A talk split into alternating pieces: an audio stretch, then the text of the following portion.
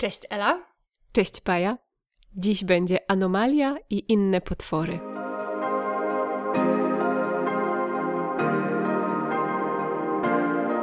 Hej, hej, cześć, cześć. Bardzo nam miło, że jesteście z nami i słuchacie kolejnego odcinka naszego podcastu. Na początek ogłoszenia przypominamy Wam, że jeśli uważacie, że jesteśmy fajne, to możecie nam wystawić ocenę w serwisie Spotify.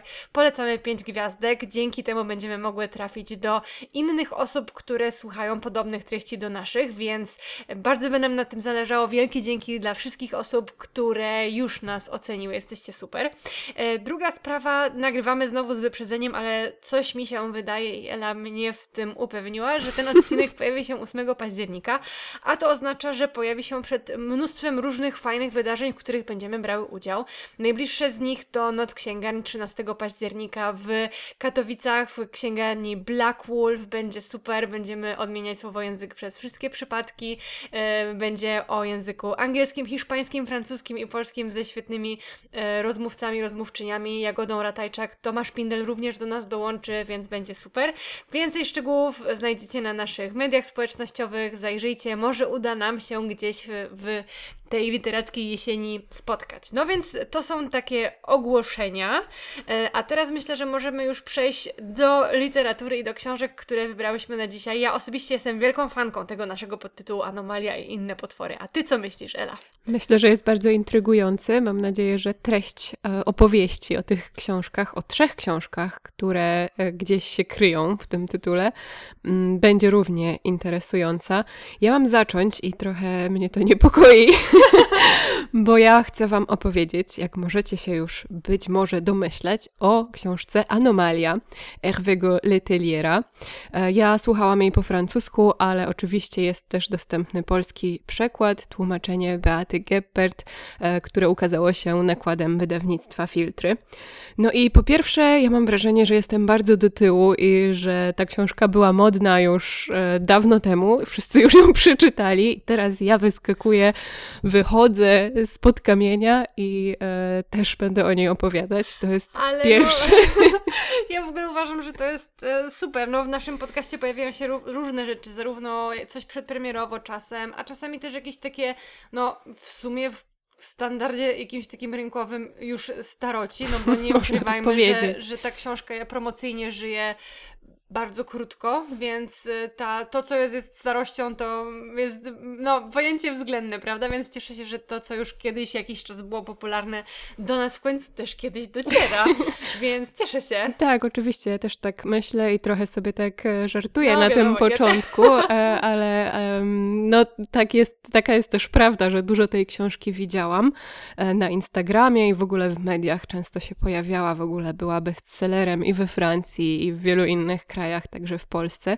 No i to jest bardzo ciekawe, bo ja jakoś tak przeczytawszy ten opis i recenzję, doszłam do wniosku, że to właściwie nie jest książka dla mnie i że jakoś tak nie interesuje mnie to, co się tam dzieje.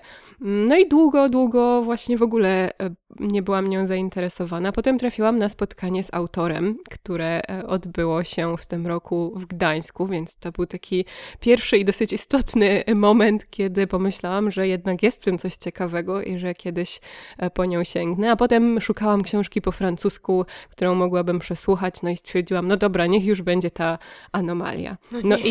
Tak jak w zeszłym tygodniu, znowu to było zaskoczenie. Może nie aż taki zachwyt jak przy Jai Giassi, bo tamta książka po prostu jakoś wyjątkowo trafiła w moje zainteresowania i wyjątkowo do mnie przemówiła. No ale tutaj znowu było tak, że stwierdziłam, niech będzie, dobra, posłucham, ale okazało się, że to była naprawdę świetna lektura i wciągająca i oryginalna i nietypowa. No i właśnie, tutaj dochodzę do mojego głównego zmartwienia i myślę, że z tego samego powodu wynikał mój brak zainteresowania przez tak długi czas tą książką. No więc słuchajcie, ja bardzo bym chciała Wam o niej opowiedzieć, ale właściwie nie mogę. To znaczy, ja chciałam Ci już przypomnieć, że na początku września był odcinek pod tytułem Książki, o których trudno opowiedzieć, więc teraz no coś musisz jakoś spróbować, a może jakoś tak trochę się ograniczysz i spróbujesz zaszufladkować tę powieść, czy to też nie bardzo, to jest obyczajówka, thriller, kryminał, no widzisz, chyba rzeczywiście nawet Ci nie pomogę. Nie pomożesz. Nie, ale ja już mówię, dlaczego nie mogę o niej opowiedzieć, no bo mamy tutaj Czy to jest książka, w której plot twist jest wszystkim? Może nie tyle plot twist, ale w ogóle taki moment, w którym dowiadujemy się, o co chodzi w tej książce. I on następuje mniej więcej gdzieś w połowie lektury. Rozmawiałyśmy, bo właściwie z moją przyjaciółką Martą, z naszą przyjaciółką Martą, którą serdecznie pozdrawiamy w tym momencie. Rozmawiałyśmy o tym, bo czytałyśmy, właściwie słuchałyśmy tej książki równolegle. I obie już od początku wiedziałyśmy, czym jest ta tytułowa Anomalia, więc jakie jest to główne założenie książki i co się będzie działo.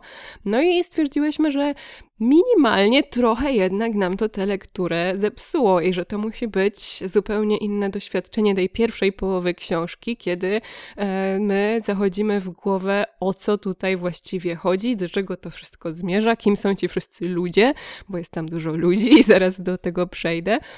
No więc właśnie, ja wam tej lektury nie chcę minimalnie zepsuć, nie chcę wam tego zrobić, więc nie powiem, czym jest ta anomalia.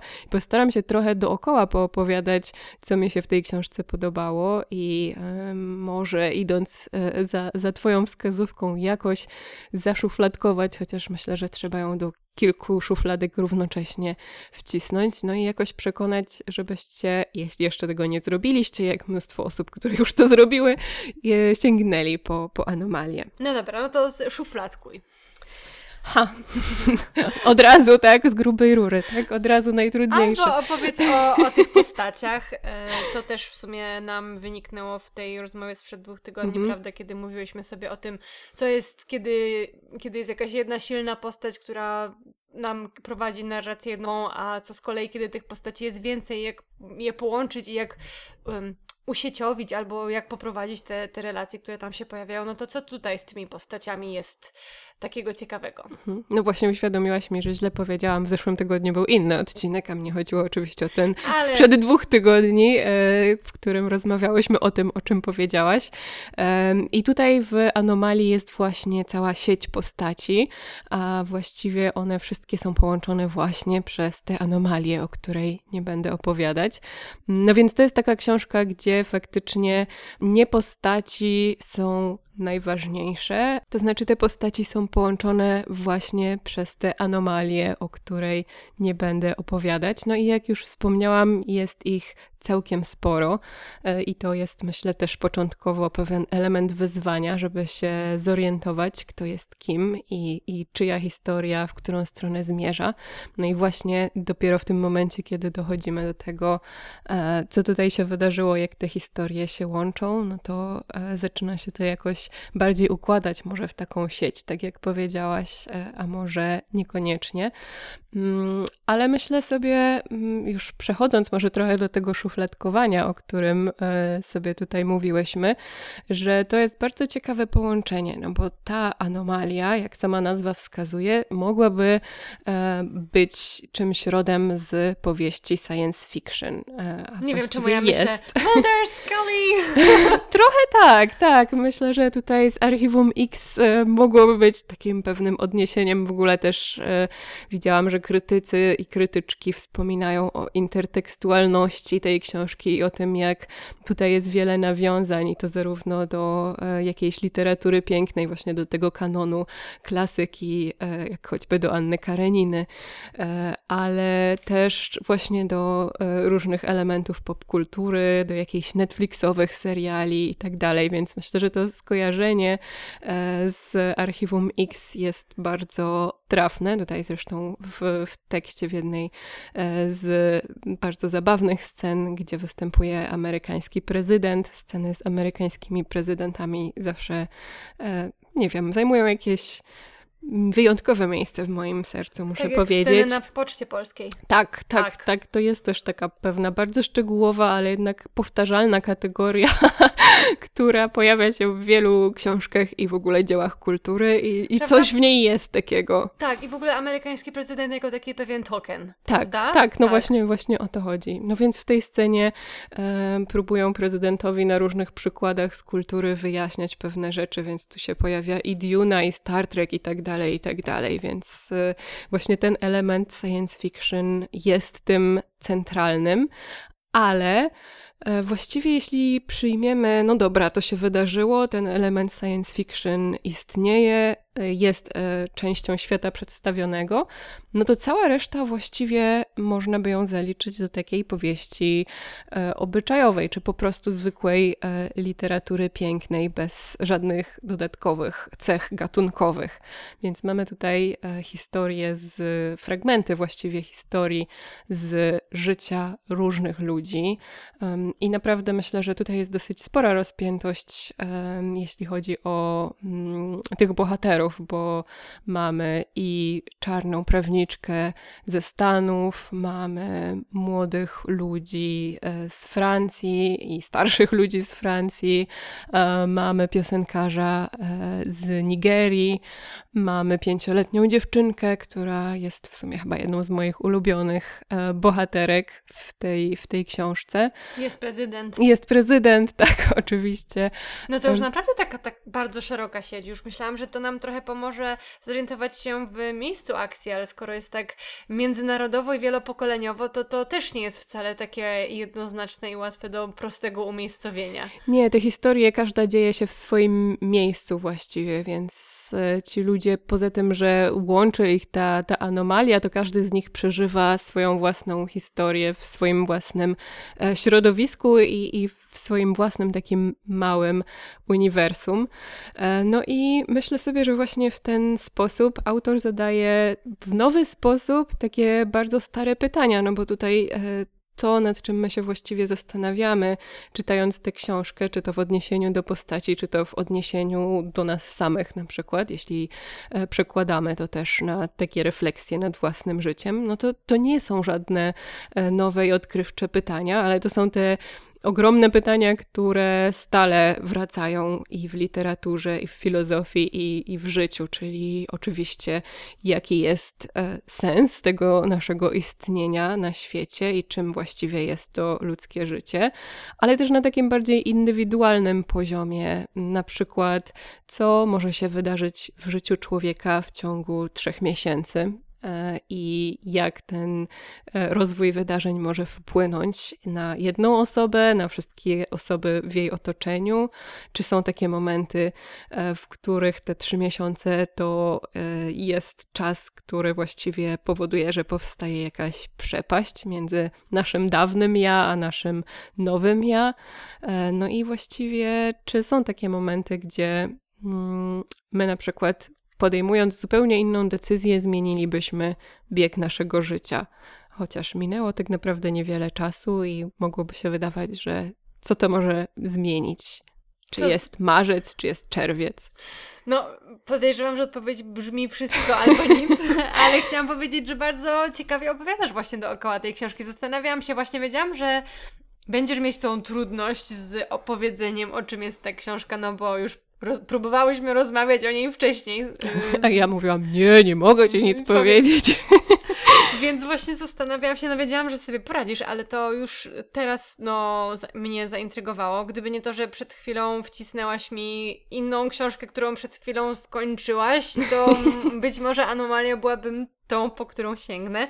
Ale chciałam jeszcze Cię spytać w sumie o samo spotkanie z autorem, wracając do tego, co powiedziałaś na początku właśnie, że brałaś w nim udział, byłaś w Gdańsku, w ogóle też z tym robiłaś super rzeczy. Ja tylko nadmienię, że Ela prowadziła warsztaty dla studentów romanistyki z całej Polski, więc jakby hej, też ekstra. No ale był tam autor i czy powiedział coś ciekawego albo coś, o czym mogłabyś tutaj nam opowiedzieć trochę przed mikrofonem, albo co związane jest z książką, albo w ogóle co dotyczy jego twórczości, pisania i tak dalej. Tak, myślę, że powiedział sporo ciekawych rzeczy i tak jak nadmieniłam, to była jeden z takich powodów, dla których ostatecznie zdecydowałam się sięgnąć po tę książkę, to znaczy to, jak o niej opowiadał. No i myślę, że to mogą być ciekawe rzeczy też dla osób, które już tę książkę czytały, więc może powiem coś nowego, także dla tych, którzy już mają lekturę za sobą.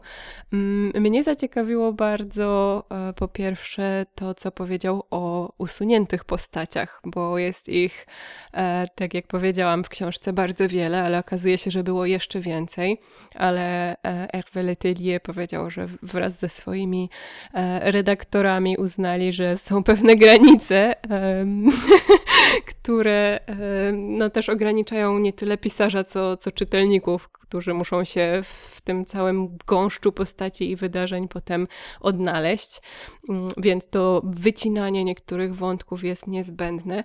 No ale muszę powiedzieć, że trochę żałuję usunięcia niektórych postaci, a zwłaszcza dwóch, bo jedna to była starsza pani z demencją, która traciła pamięć i traciła przez to też kontakt ze swoim otoczeniem. No więc ta anomalia w jej wypadku miałaby bardzo ciekawe konsekwencje. A druga postać, która niestety została usunięta, to był pies. No nie, piesiek, no. Zawsze mnie interesuje to, jak pisarze i pisarki radzą sobie ze zwierzęcym punktem widzenia. To jest jednak dosyć trudne i karkołomne, prawda? Mhm. Z jednej strony właśnie dotarcie do czytelnika lub czytelniczki przez jakąś antropomorfizację, ale z drugiej strony spróbowanie stworzenia jakiejś psowatości, esencji psiego myślenia, psiego postrzegania, więc to zawsze jest ciekawa perspektywa, z którą można lepiej albo gorzej sobie poradzić, więc w sumie też myślę, że szkoda. Szkoda, no może gdzieś kiedyś wypłyną jakieś notatki, nieopublikowane fragmenty czy coś takiego i przekonamy się, co z tą psowatością się właściwie działo w tej książce. No a druga taka jeszcze ciekawostka to jest to, że książka powstawała, ona dzieje się, akcja dzieje się w okresie pandemii częściowo, natomiast ona powstawała jeszcze przed pandemią i autor powiedział, że ona poszła do redakcji, o ile dobrze pamiętam, jakoś tak w okolicach 13 marca, więc bardzo... Kiedy wiemy, świat się skończył. Właśnie, więc kilka dni zaledwie przed ogłoszeniem pandemii. No i właśnie autor stwierdził, że jednak będzie ta pandemia i będą te lockdowny i skontaktował się z wydawcą, żeby wprowadzić drobne zmiany i żeby tam na przykład w przemowie prezydent opowiadał o lockdownie, który niedawno dobiegł końca i redaktor zapytał go, jesteś pewny? On powiedział, tak.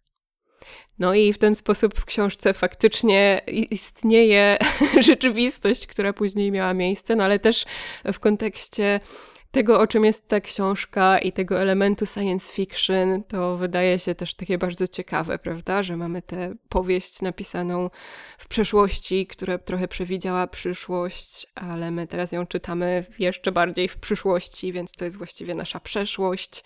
Albo jakaś alternatywna rzeczywistość w sumie trochę, nie? Trochę no, tak. Bo skoro mówimy o przyszłości przewidzianej, innej troszeczkę podobnej, ale trochę innej tej, która jest...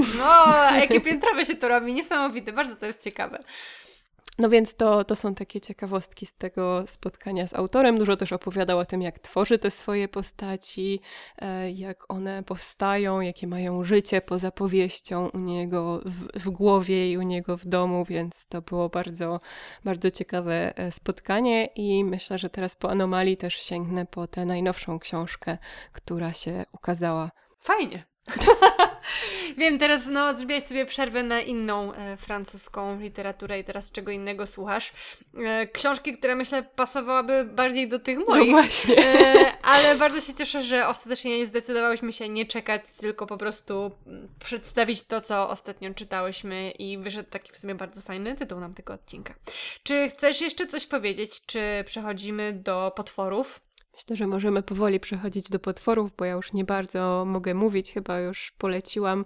No i obiecałam jeszcze wspomnieć o elementach humorystycznych, no więc ta książka jest też bardzo zabawna moim zdaniem i jest właśnie zręcznie wpleciony humor w te wszystkie sceny i czasami taki absurdalny humor, który trochę odsłania funkcjonowanie naszej rzeczywistości, więc myślę, że to też jest bardzo cenny element, taka przenikliwość połączona właśnie z poczuciem humoru i nutką ironii. No, myślę, że bardzo dobrze poradziłaś sobie z obejściem tej anomalii i niezdradzeniem niczego. Zapytam teraz was, drogie osoby nas słuchające, co wy o tym myślicie, dajcie nam znać. Ja jestem zaintrygowana, tak jak mówiłam, gdybym nie zaczęła czytać czegoś, czym Ela była zaintrygowana trochę później, to... Albo wcześniej, znowu tutaj ten moment czasowy trochę mi się już plącze. To na pewno bym sięgnęła po anomalię, kto wie, może zaraz zobaczę w bibliotece, czy mamy. To bym wypożyczyła. Dzięki ci bardzo, Ela. No to co, przechodzę do potworów. Tak. Anomalie i inne potwory. To znaczy te potwory, ja dzisiaj mam dla was eseje, dwa zbiory esejów, takich bardzo prywatnych, ale sięgających też do jakichś takich doświadczeń związanych z kobiecością, byciem kobietą. Jedna książka jest po polsku, to Kobiety i inne potwory, tworzenie nowej mitologii, Jess Zimmerman w tłumaczeniu Hanny Pustuły-Lewickiej i to jest wydawnictwo Czarne, a druga książka to jest książka, która jeszcze po polsku nie wyszła, Lesbian Love Story, Amelia Possanza. To jest książka, którą kupiłyśmy w księgarni Black Wolf, pozdrawiamy, jesteśmy tam częstymi gościniami, cieszę się, że już niebawem znowu tam trafimy, ciekawe co tam nowego będzie na półce, bo z tą książką to było tak, że w Black Wolfie pokazali ją na stories, z czego nie zdawałam sobie sprawy i tego samego dnia tam byłyśmy i kupiłyśmy tę książkę, więc było napisane, że jest nowość, już nieaktualne, bo już jej po prostu nie było. A bardzo mi się podobała.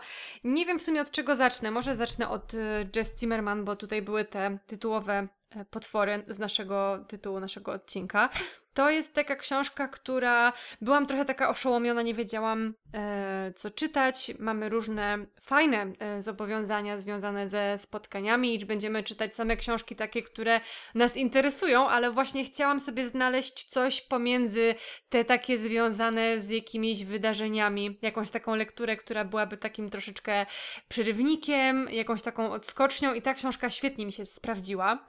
To jest, jak już powiedziałam, zbiór esejów, w którym Jess Zimmerman wykorzystuje postacie kobiece z mitologii, różnego rodzaju potwory, żeby używa ich jako ram, by osadzić własne doświadczenie związane z doświadczaniem tego, jak to jest być kobietą w patriarchacie, jak to jest być kobietą w związku heteroseksualnym, jak to jest być kobietą w pracy, jak to jest być kobietą dorastającą w opresyjnym środowisku. Więc ona wykorzystuje te postacie z mitologii, żeby trochę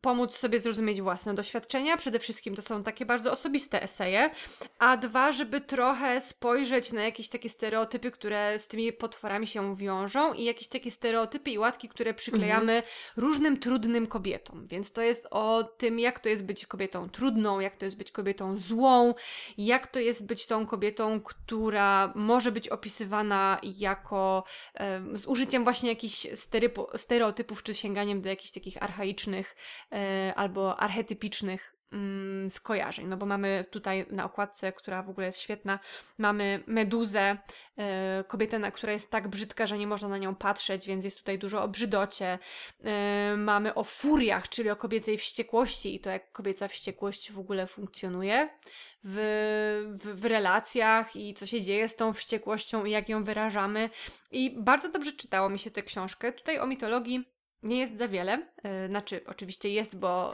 Jess Zimmerman odwołuje się do tego, jakie postaci w tej mitologii się pojawiały, ale ona nie zajmuje się, nie jest badaczką starożytności, nie zajmuje się antykiem na co dzień, więc to jej korzystanie z tych antycznych źródeł jest takie trochę amatorskie, trochę być może dziurawe dla osób, które zajmują się tym na poważnie, naprawdę i dogłębnie, ale mimo to jej argumenty wydawały mi się przekonywujące i to, jak ona opisuje własną historię właśnie z wykorzystaniem tych antycznych, mitycznych postaci, potwornych postaci kobiecych wydawało mi się błyskotliwe, więc tak jak sobie tak myślałam o tym, o czym chciałabym Wam powiedzieć w związku z tą książką, to najpierw przyszło mi do głowy, że mogłabym powiedzieć w odniesieniu do mnie, że to w sumie była mało odkrywcza lektura, ale wydaje mi się, że to może być trochę takie krzywdzące stwierdzenie, bo mogłoby to na przykład zamknąć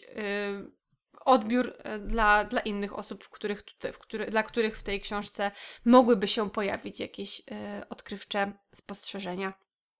A powiedz, bo tutaj w tytule mamy tworzenie nowej mitologii i mówiłaś już, że są oczywiście te odwołania do mitologii antycznej, ale czy tutaj pojawiają się też jakieś nawiązania do współczesnej kultury i do tego, jak te starożytne źródła czy inspiracje funkcjonują w dzisiejszej kulturze, w dzisiejszym świecie?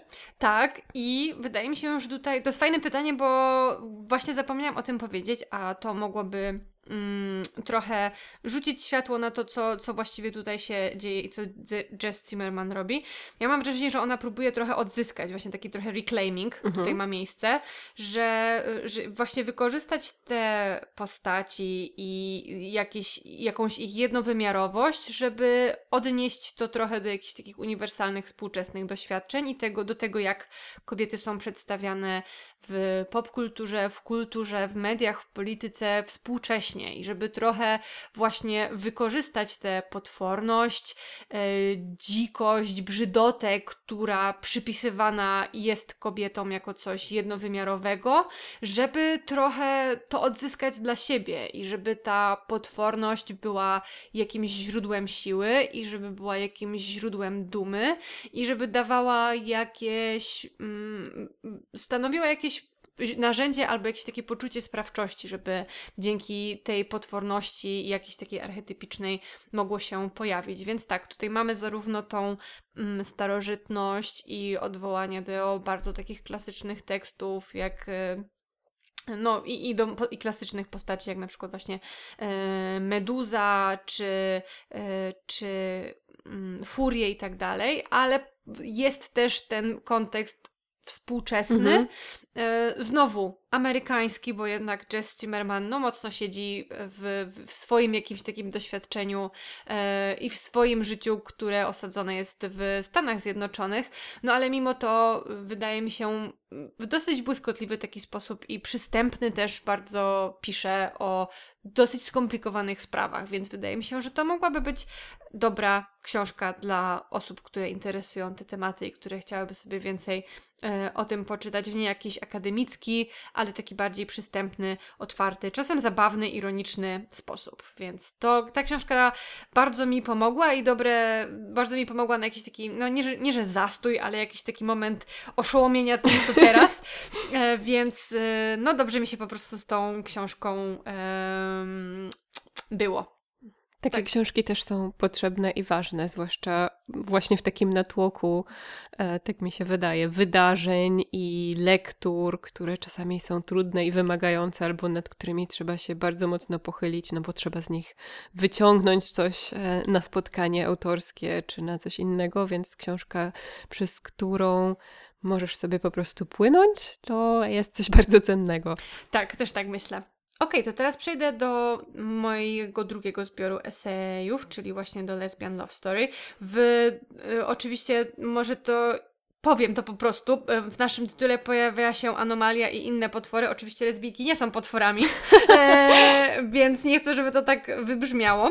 Więc no tutaj, jak już sam tytuł wskazuje, u Amelii Possanzy pojawiają się lesbijki i miłość między kobietami. I ta książka bardzo mocno ze mną rezonowała, bo też to było, czytałam ją świeżo po tym, jak byłyśmy na wakacjach, gdzie ty czytałaś Jen Shapland, moją autobiografię Carson McCullers i tutaj w tej książce pojawia się w sumie bardzo podobny taki mechanizm jak właśnie u Jen Shapland, bo Amelia Possanza szuka jakiejś historii, szuka próbuje zakopać trochę i wypełnić tą dziurę w archiwum, dziurę w historii, dziurę w jakimś kontinuum, którego ona czuje się częścią, ale którego historii za dobrze nie zna, więc ona wyszukuje sobie różne kobiety, które żyły z innymi kobietami, kochały inne kobiety, żeby pomóc sobie jakoś zrozumieć własne doświadczenie, ale także, żeby zadać jakieś takie szersze pytania o to, czym jest na przykład pożądanie, albo czym właśnie jest ta miłość między kobietami, albo czym jest tożsamość, zmieniająca się tożsamość płciowa. Więc znowu mamy tutaj to osobiste, które stanowi powód, dla którego ta praca zostaje wykonana, ale mamy też właśnie te szersze pytania o to właśnie, no czym jest miłość, czym są relacje międzyludzkie, tutaj akurat w kontekście tej książki oczywiście relacje między kobietami, romantyczne albo i nieromantyczne, bo mamy tutaj cofamy się do początku XIX wieku. To w ogóle też jest super zabieg, bo ona sobie znajduje różne pary, te rozdziały są krótkie, ale treściwe i przenosimy się trochę przez dekady. Mamy ten XIX wiek, mamy tutaj Mary Casal, która żyła właśnie w małżeństwie bostońskim, albo to była taka platoniczna miłość romantyczna, nie było do końca zdefiniowane, jak ona się określa, kim były kobiety, z którymi ona spędziła życie, czy to były jej przyjaciółki, czy to były jej partnerki romantyczne, więc mamy tu takie pytanie bardzo pełne niedomówień.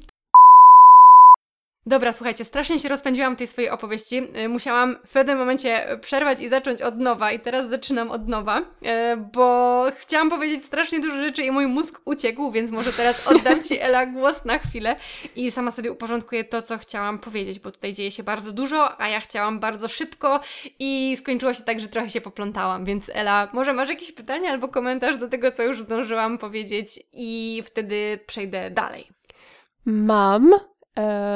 Znaczy już zaczęłaś odpowiadać właśnie na moje pytanie, ale myślę, że mogłabyś to jeszcze trochę rozwinąć albo pociągnąć właściwie tę myśl, bo chciałam zapytać, gdzie Amelia Possanza szuka tych swoich bohaterek i informacji o nich, bo mówisz, że tutaj zaczynamy od XIX wieku, tak, tę podróż i później idziemy, rozumiem, do coraz późniejszych epok.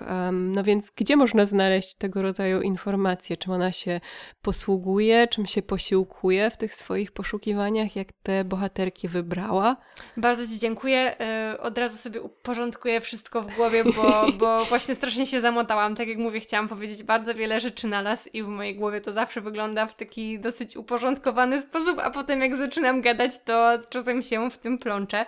Więc no znowu, tutaj Amelia Possanza jest ograniczona do Nowego Jorku. W sumie to też jest historia Nowego Jorku i różnego rodzaju subkultur i mniejszości, które w Nowym Jorku się pojawiały, więc mamy tę sytuację miejscową, czyli Nowy Jork jako to miejsce, gdzie ona szuka swoich bohaterek, szuka kobiet, które były związane z Nowym Jorkiem. Znowu to miejsce, które może Ci pomóc zrozumieć własną historię, bo ona również w Nowym Jorku mieszka i próbuje nawigować po tym mieście właśnie też trochę dzięki tym biografiom, które śledzi, które bada i które analizuje. No więc już powiedziałam o Mary Casal, która żyła na przełomie wieku XIX i XX wieku, której historia służy Amelii Possanzy do tego, żeby właśnie zastanowić się, jak można snuć domysły i co ona może uzupełnić na podstawie materiałów, które ma, czyli na podstawie listów, na podstawie powieści, które pisała, na podstawie jakiegoś pamiętnika, który gdzieś się tam zachował, więc jest dużo tego uzupełniania niewiadomych, oczywiście nie ma też słownictwa, no bo jak tutaj, czy to jest anachronizm, użycie słowa lesbijka w odniesieniu do tego, co łączyło Mary Casal z jej partnerkami, więc tutaj tego rodzaju pytania się pojawiają, no ale potem idziemy dalej. I tych materiałów już jest więcej, więc tego dopowiadania jest mniej. Ale te tematy krążą bardzo szeroko, bo później w latach 20., 30. Odkrywamy trochę właśnie lesbijskie subkultury Harlemu, mamy artystkę sceniczną Mabel Hampton, więc tam znowu to pytanie o tożsamość się pojawia. Później mamy lata 50. I...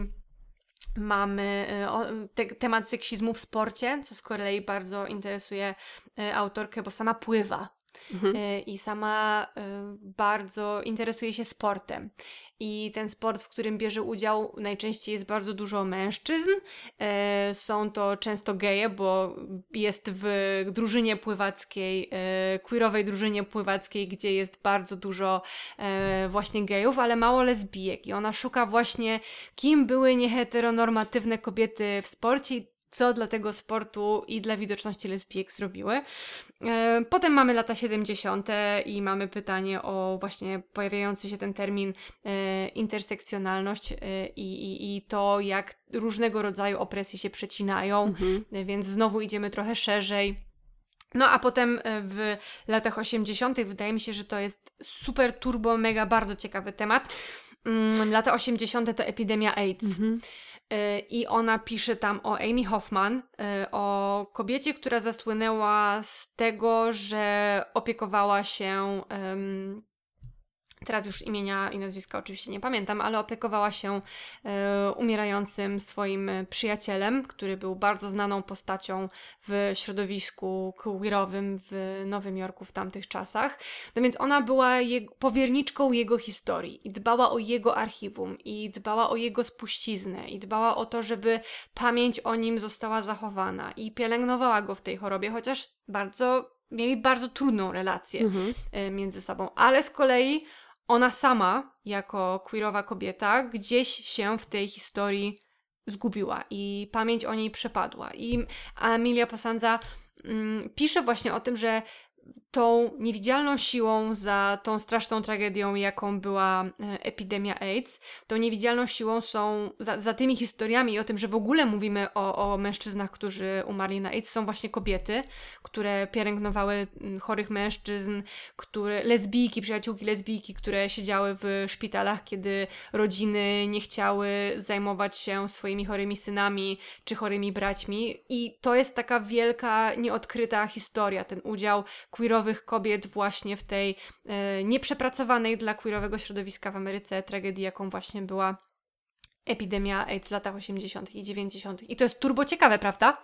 Tak, w ogóle jak teraz opowiadasz, bo jakoś tak tyle jest tych lektur, że nie o wszystkich mamy okazję tak dogłębnie porozmawiać, zanim siądziemy przed mikrofonem, więc teraz jestem coraz bardziej zafascynowana tą książką. Nie wiedziałam trochę, jak ona jest skonstruowana i bardzo podoba mi się ten pomysł, żeby tutaj połączyć osobiste historie z jakimś takim tematem przewodnim, który wybrzmiewa z tego, co mówisz w kolejnych rozdziałach, więc mamy z jednej strony postać, czy parę, związki, a z drugiej strony właśnie jakąś myśl i ten temat, wokół którego krążą te przemyślenia. To jest bardzo fajny zabieg. I bardzo fajny zabieg i to jest bardzo dobrze zrobione. Ja myślę nawet, że im dalej ta książka, nie chcę powiedzieć, że jest zła, ale mam wrażenie, że im dalej jesteśmy, tym lepsza ta książka się staje. Więc co nie znaczy, że te pierwsze eseje są jakieś nieciekawe, ale może też po prostu coraz bardziej fascynowało mnie to, jak autorka podchodzi do tematu i czym właściwie jest ta miłość, która jest w tytule, bo tak jak powiedziałaś, nie tylko o tą samą miłość chodzi, nie tylko chodzi o kobiety, partnerki pokazane w parach, które tutaj w poszczególnych rozdziałach się pokazują, tylko też o jakiś większy, szerszy temat w zależności od tego, o kim piszemy i o kim czytamy. Coś więcej tutaj jeszcze jest poza tą miłością, chociaż oczywiście miłość jest bardzo ważna dla Amelii Possanzy, która sama jakoś stara się zrozumieć, jak ona tworzy relacje, czym jest dla niej miłość, kim jest lesbijka dla niej osobiście i jak można by to słowo definiować właśnie w tej rozpiętości czasowej, którą tutaj mamy, więc to jest naprawdę sprytnie i fajnie zrobione. Bardzo dobre. Super, bardzo się cieszę. Mnie przekonałaś, jak zwykle, do sięgnięcia po tę książkę. I jeszcze na koniec, chyba że coś jeszcze chciałaś dodać? Nie. Mam nadzieję, że teraz już troszkę składniej opowiedziałam. Tak jak mówię, w pewnym momencie po prostu się zagalopowałam, ale teraz jestem zadowolona z tego, jak Wam o tej książce opowiedziałam, bo uważam, że jest naprawdę ciekawa. Super. To ja na koniec jeszcze mam taki komentarz, takie jakieś moje przemyślenie, bo kiedy mówiłaś o naszym tytule dzisiejszego odcinka i zauważyłaś słusznie, że lesbijki nie nie są potworami, to chciałam dodać, że właśnie kiedy wymyślałyśmy ten tytuł, to myślałam jednak o tej queerowości, którą często tłumaczy się też jako odmieńczość, i to jest właśnie też ten reclaiming.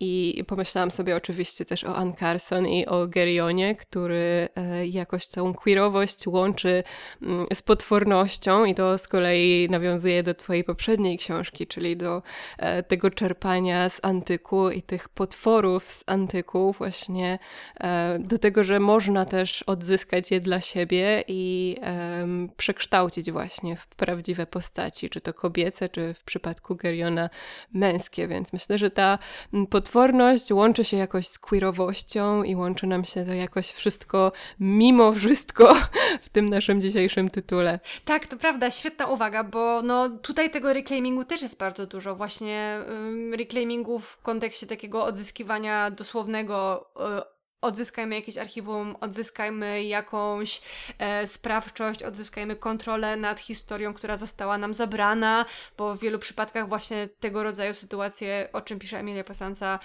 tak to wyglądało, że te historie gdzieś znikały, zostały przejmowane, odwracane, w ogóle przewracane na 3 różne sposoby i gdzieś ta prawda jakaś się gubiła, więc to odzyskiwanie jak najbardziej by tutaj pasowało i zgadzam się całkowicie z tą relacją między właśnie jakąś queerowością, innością, odmiennością, tego co jakimś takim obrazem potwora jako innego, który nam się tutaj pojawia. Myślę, że też można by sobie było taką analizę tutaj pociągnąć w przypadku Lesbian Love Story Amelii Possanzy. Więc tak, dzięki Ci bardzo za tę uwagę.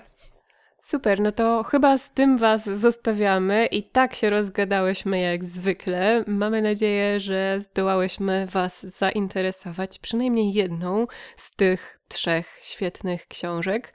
Tak jak Paja już wcześniej powiedziała, jesteśmy bardzo ciekawe, co o tym myślicie, albo czy już którąś z tych lektur macie za sobą, albo czy którąś zaczęłyście planować po wysłuchaniu naszej rozmowy. Dajcie znać w komentarzach na naszych mediach społecznościowych. Bardzo na to czekamy. No a teraz żegnamy się już z Wami i do usłyszenia za tydzień. Do usłyszenia. Leć zobaczyć nasze lasagne.